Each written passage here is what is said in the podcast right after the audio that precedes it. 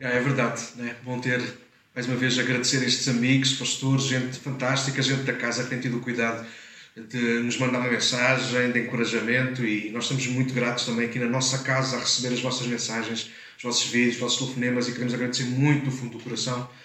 Uh, e, hoje, então, neste dia tão especial, tão particular, uh, em que gostaríamos mesmo muito de estar juntos, uh, celebrarmos a Páscoa, a liberdade que nós encontramos na pessoa maravilhosa de Cristo Jesus, mas Estamos aqui confinados na nossa casa, mas ainda assim é sobre isso que eu quero falar convosco, a gozar, a viver liberdade sem limites. Também é sobre isso que eu quero falar convosco esta, nesta manhã de Páscoa, neste domingo da ressurreição. Queremos falar sobre liberdade sem limites. Então há três textos que eu quero rapidamente ler convosco, aqueles que gostam de acompanhar. O primeiro texto encontra-se em 1 Coríntios, capítulo 5, versos 7 e 8. Já um texto fantástico, sempre de Páscoa, não é? Vou ler. 1 Coríntios 5, 7 e 8 diz Limpem-se, pois, de todo esse fermento velho. Tornem-se uma massa sem fermento, para que todos se mantenham incontaminados. Cristo, o Cordeiro da nossa Páscoa, foi sacrificado em nosso lugar. Celebremos, pois, esta festa espiritual, deixando para trás o fermento da maldade, da antiga vida, podre de tanto vício, de tanto pecado. Em vez disso, participemos nessa festa espiritual com o pão da sinceridade e da verdade. O segundo texto que eu quero ler encontra-se em Gálatas 5.1. Gálatas 5.1 diz: Foi para a liberdade que Cristo nos libertou. Portanto, permaneçam firmes e não se deixem submeter novamente a um jugo de escravidão. E o terceiro e último texto que eu quero trazer-vos encontra-se em João, capítulo 8, João 8, versos 32 e depois verso 36, que diz: Então conhecerão a verdade, e a verdade vos libertará, diz Jesus, e mais, portanto, se o Filho os libertar, verdadeiramente sereis livres. Aleluia! Então, neste domingo de Páscoa, é sobre liberdade sem limites que eu quero partilhar, pregar uh, e anunciar mais uma vez a todos vocês que me veem, que me escutam. Estamos a celebrar mais uma Páscoa, este ano de forma bem diferente, sem estarmos num lugar com outros cristãos, como é nosso hábito, sem podermos juntar toda a família à volta de uma mesa, como nós gostamos tanto. Contudo, o significado e o sentido da Páscoa mantém-se inalterados, por isso continuamos a celebrar Jesus. Nós celebramos a celebração, não fazemos uma festa sobre a festa, mas alegramos mesmo nas condições que estamos a viver hoje, em todas estas circunstâncias, porque sabemos que Jesus Cristo, Ele é a razão da nossa Páscoa. E segundo Paulo ele escreveu, ele disse Jesus Cristo que morreu por nossos pecados. Como dizem as Escrituras, foi sepultado e ressuscitou no terceiro dia, como dizem as Escrituras. E a nossa vida, ela espelha exatamente isso. A Páscoa é, tem que ser, mais do que uma reunião da igreja, de família. É a celebração da liberdade que há em Cristo Jesus. E isso acontece ou deve acontecer em qualquer ambiente ou circunstância, sempre. A Páscoa na Bíblia remonta aos dias de Israel, na escravidão do Egito. Moisés foi enviado por Deus para tirar o povo de lá e guiá-lo pelo deserto até a terra prometida. Depois de uma temporada de pragas, nós conhecemos a história, em braço de ferro ali com Faraó, a derradeira prova para o Egito aconteceu, a morte dos primogênitos. Contudo, a ordem foi clara para os israelitas. Deveriam preparar-se e reunir-se em casa com a respectiva família, e se fosse uma família pequena, poderiam juntar-se com outra família pequena Deviam preparar um cordeiro com um ano sem mácula para assar, usar o sangue desse cordeiro para marcar as portas e as janelas, cozinhar pão com ervas amargas e fazer uma refeição juntos, cada um na sua casa, mas ao mesmo tempo, vestidos, calçados e prontos para sair a qualquer momento. O segundo livro da Bíblia, Êxodo, conta-nos toda a história com todos os pormenores, sobretudo a partir do capítulo 12. Na verdade, essa foi a história de Israel. Mas o que eles não sabiam na altura era que a sua história era um protótipo da história de Deus com a humanidade. Um dia Jesus, o Filho de Deus, haveria de vir para libertar todos os oprimidos do diabo e do pecado. Ele é o Cordeiro de Deus que tira o pecado do mundo. É pelo seu sangue que somos lavados, purificados, marcados com propriedade exclusiva de Deus. Agora somos seus filhos. Somos dele e para ele, nós os que cremos no nome do Filho de Deus, Jesus Cristo, como Salvador e Senhor da nossa vida. Êxodo, livro, segundo livro da Bíblia, êxodo significa saída, mas o destaque na Páscoa tem que cair mais do que numa saída. Tem que, para nós hoje, igreja, povo de Deus, tem que cair na entrada. Cristo é a porta de entrada. Ele não é apenas uma saída. Ele é a nossa porta de entrada para uma vida abundante. Aleluia. Hoje quero apenas e só lembrar-vos que nós somos livres em Cristo. Mesmo fechados em casa como estamos agora e tentar, escapar, tentar aliás, escapar de um vírus perigoso. Sem usufruir de tudo como estávamos habituados. Quero lembrar que somos livres porque a nossa liberdade não está em fazer o que nós queremos, mas em saber a quem nós pertencemos. Aleluia.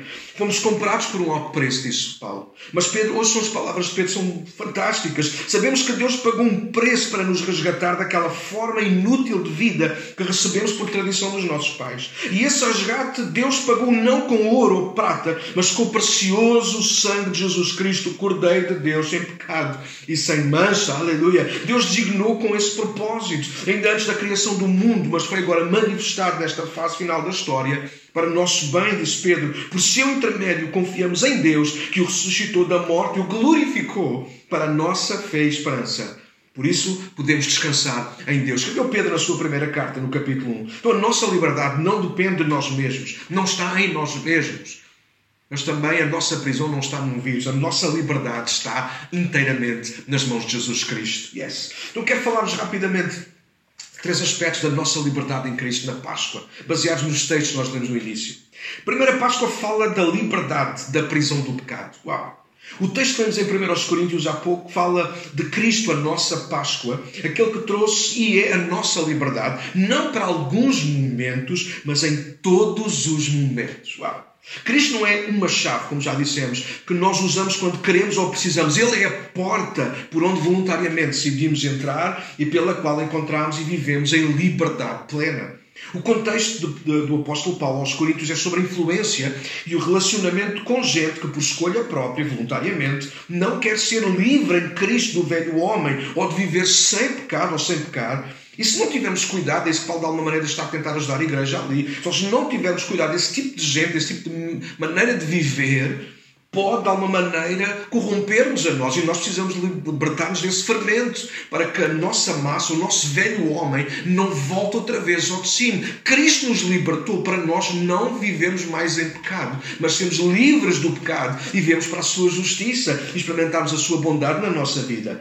Paulo desafia a igreja a abraçar Cristo e a liberdade que nele há para nos apartarmos daquilo que nos destrói, daquilo que nos faz mal por dentro e até por fora. Em Cristo e com Cristo, não importa onde estamos, as circunstâncias que nos envolvem, podemos ser livres da influência e do poder do pecado.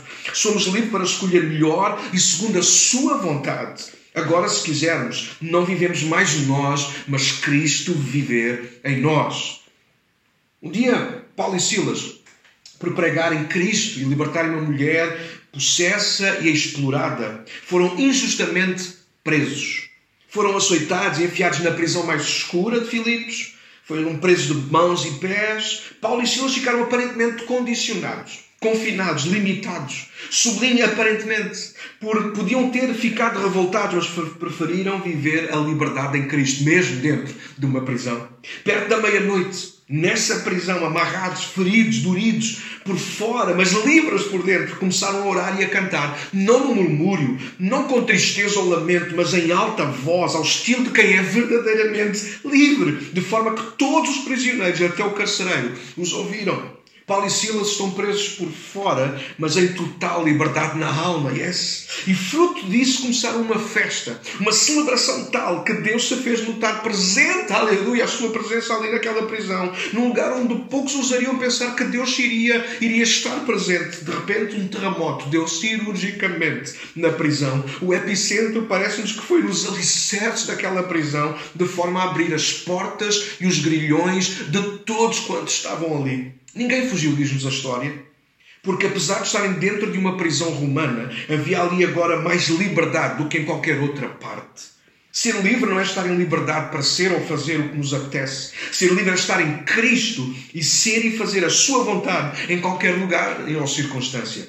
Esta é a nossa Páscoa, igreja. Estamos confinados à nossa casa, fechados, mas não acabados, em quarentena, mas em total liberdade em Cristo. Não voltaremos atrás, não voltaremos ao fermento velho, ao homem velho que nos inflama e faz pensar e agir fora da vontade de Deus. Estamos firmes em Cristo e na nossa liberdade. E por isso, em casa, mesmo em casa, com família, reduzidos, façamos festa àquele que nos libertou para ser seus sempre e em tudo. Em segundo lugar, quero falar sobre Gálatas 5. A Páscoa fala da liberdade, da prisão, da religião e do esforço humano.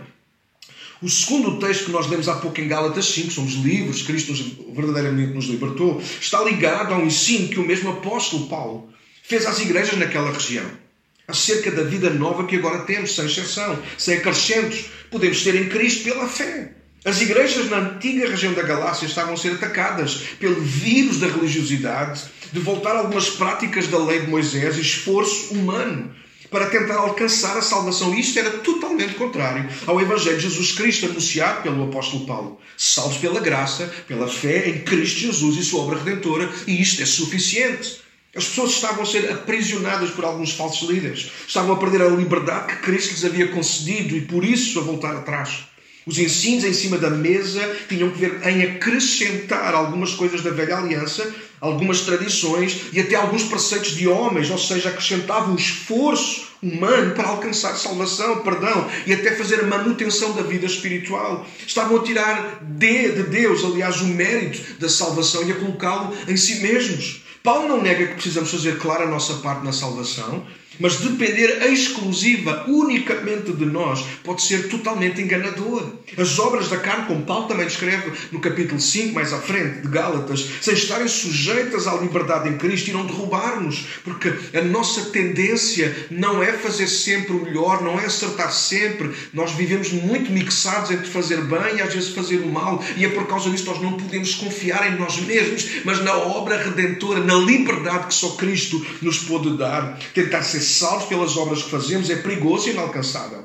Porque o nosso coração, diz a palavra de Deus, é enganoso. Porque as mesmas mãos que ajudam e servem a Deus tantas vezes, por vezes maltratam os outros. A mesma boca que bendiz perdão a Deus, às vezes fala mal dos outros. Nós não podemos salvar-nos ou mudar-nos a nós mesmos. Apenas Cristo pode fazê-lo e o que Ele faz, o que Ele é, é suficiente para a nossa liberdade. E é sobre essa liberdade para ser o que Deus quer que sejamos, que Paulo escreve e nos apresenta Cristo aos Gálatas e não só. Um dia Sadraque, Mesaque e Abdenego, três amigos de Daniel na Babilónia, foram ameaçados de prisão quando se recusaram a adorar a estátua de Nabucodonosor. É verdade que não aparece lá a expressão que eles foram ameaçados da prisão, mas provavelmente seria assim a forma como as coisas iriam correr para quem desobedece ao imperador, ao rei. Ah, contudo, nós conhecemos a história. Eles foram avisados mais do que uma vez e Nabucodonosor ficou inflamado com a ousadia destes três homens. Eles não foram proibidos de adorar a Deus, mas quiseram forçar a acrescentar mais um objeto de adoração nas suas vidas, ao qual eles disseram: não, eles não iriam humilhar-se diante daquela estátua, eles só iriam honrar o Deus de Israel. Eles disseram não à estátua de Nabucodonosor, eles não quiseram acrescentar alguma coisa à sua vida devocional, eles disseram não, sabendo o risco que corriam de prisão ou mesmo até de morte. Fruto disso, depois de alguma insistência em fazê-los adorar também a estátua e não conseguirem, Nabucodonosor desistiu da prisão e mandou imediatamente que fossem queimados vivos numa fornalha aquecida sete vezes mais. O livro de Daniel conta-nos essas histórias. Nabucodonosor não queria apenas acabar com a liberdade deles, queria provar que as suas vidas estavam na sua mão. Como conhecemos a história de Nabucodonosor, enganou-se redondamente. A vida daqueles homens, mesmo na fornalha, sempre esteve nas mãos de Deus.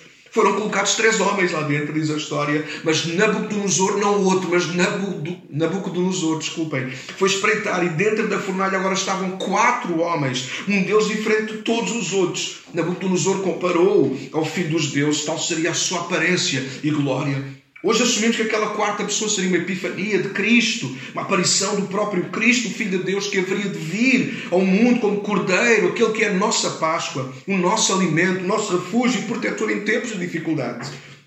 Os amigos de Daniel negaram acrescentar alguma coisa à sua confiança em Deus. Eles sabiam que Deus era suficiente para a vida ou mesmo na própria morte. Eles não se esforçaram para agradar a Nabucodonosor ou salvar a sua vida, contrariando a sua fé e confiança. Eles entregaram-se livremente nas mãos daquele que tudo pode. A liberdade deles tem que ser a nossa. A sua palavra e presença têm que ser suficientes para nós em tempos de dificuldade como os que estamos a viver. A nossa Páscoa não precisa de mais adereços ou ingredientes à mesa. Cristo é tudo e suficiente para nós. Nele e apenas nele somos completamente livres, mesmo dentro das prisões ou das fornalhas da vida.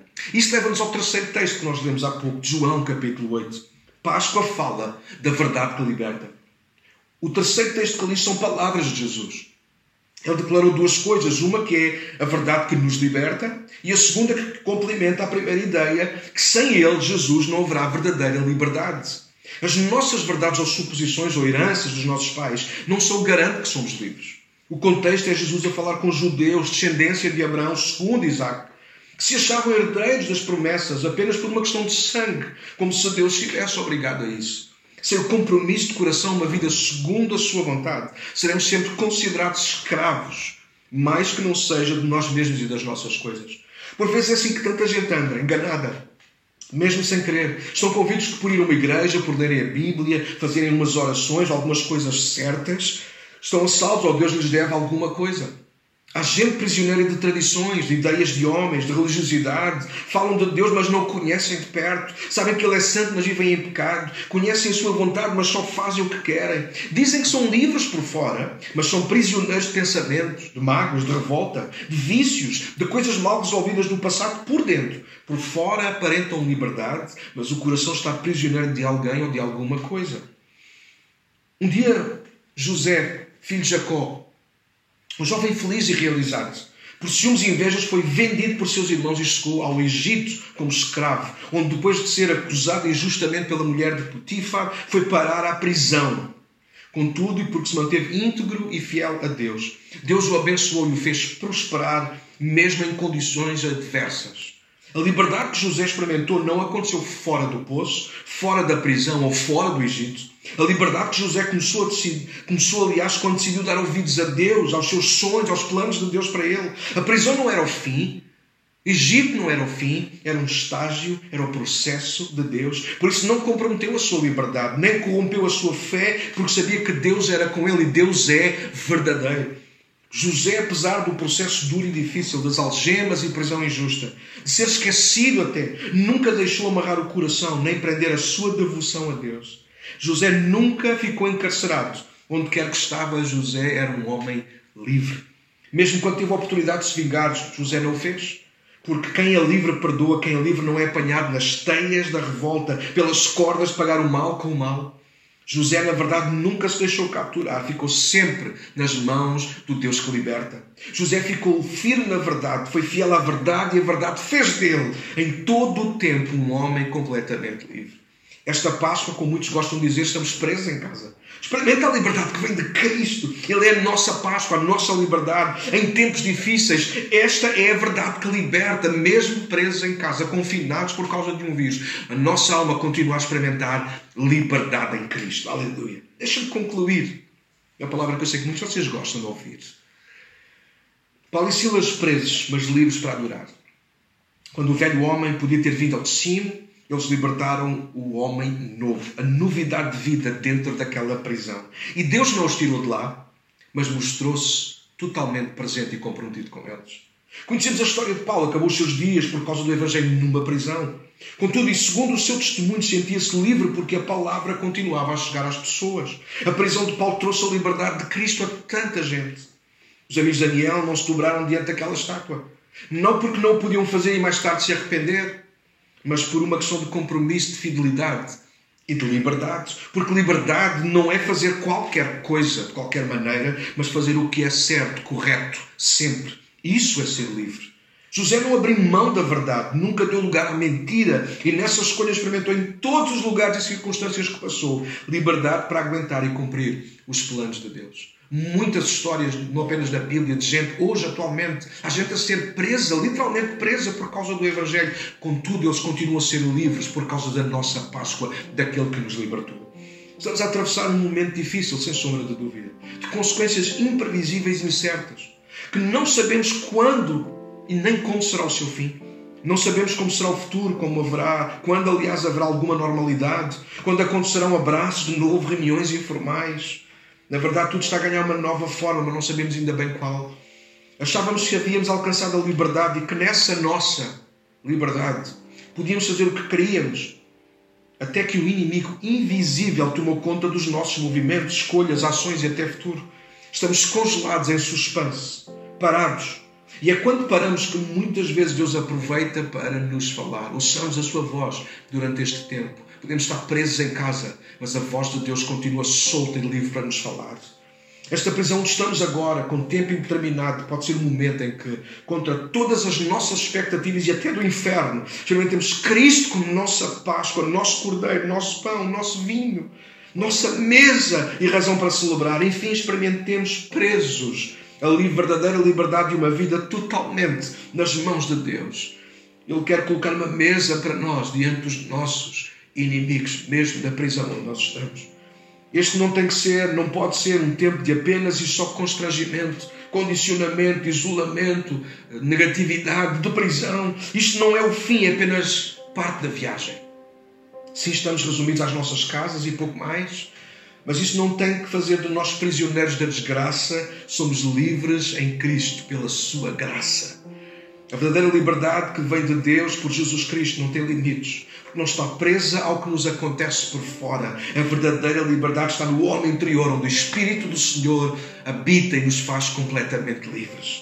Não estamos livres de problemas, de perseguições, de pestes, de prisões, mas no meio de todas essas coisas, somos livres em Cristo para adorar e avançar, mesmo quando as circunstâncias são difíceis. Somos livres para clamar Abba, Pai, Pai querido, porque nada nem ninguém nos separará do amor de Deus que encontramos e desfrutamos mesmo aqui agora, sempre e em tudo, em Cristo Jesus.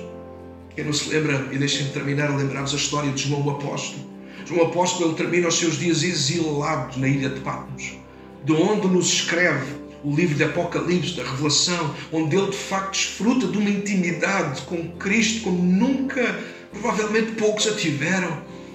Mas sabem, João está exilado, João está preso numa ilha. Depois de ter, provavelmente diz a história, de ter sido torturado, passado por óleo a ferver, com a intenção de o destruir, e se não conseguiram destruir, pelo menos tentá-lo calar. A verdade é que nem uma coisa nem outra conseguiram. Colocaram-no numa ilha remota, escondido, preso.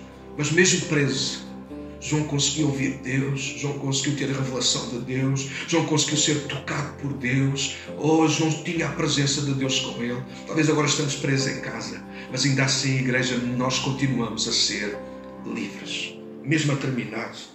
Alguém que nos assiste, e seja por que razão for, ou seja a prisão que for hoje mesmo, neste domingo de Páscoa, onde estás? Como estás? Com quem estás? Podes ser totalmente livre.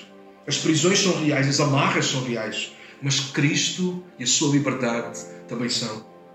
O nosso pecado prende-nos, as nossas dúvidas e medos prendem-nos, a nossa incredulidade pode prender-nos, os nossos inimigos prendem-nos também. Mas Cristo ainda tem o poder para libertar e em qualquer lugar onde nós estivermos, nos dar a liberdade.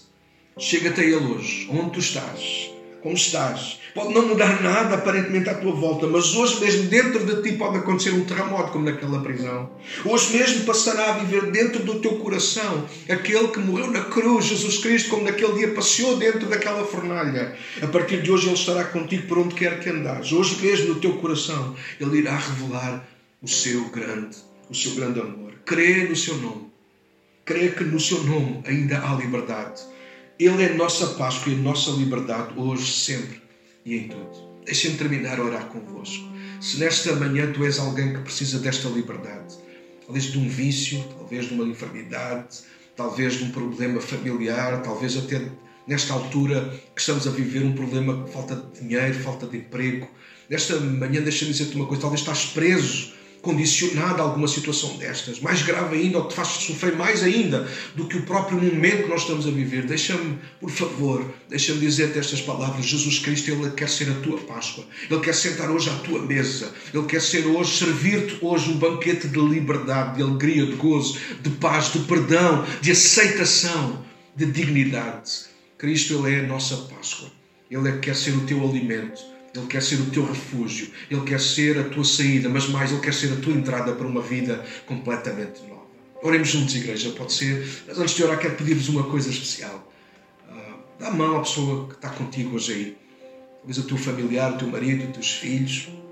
Se calhar estás sozinho, então se estás sozinho, coloca a mão sobre o teu coração. Mas uh, oremos juntos nesta Páscoa, neste domingo especial em que celebramos a ressurreição maravilhosa de Jesus, a nossa, a nossa liberdade.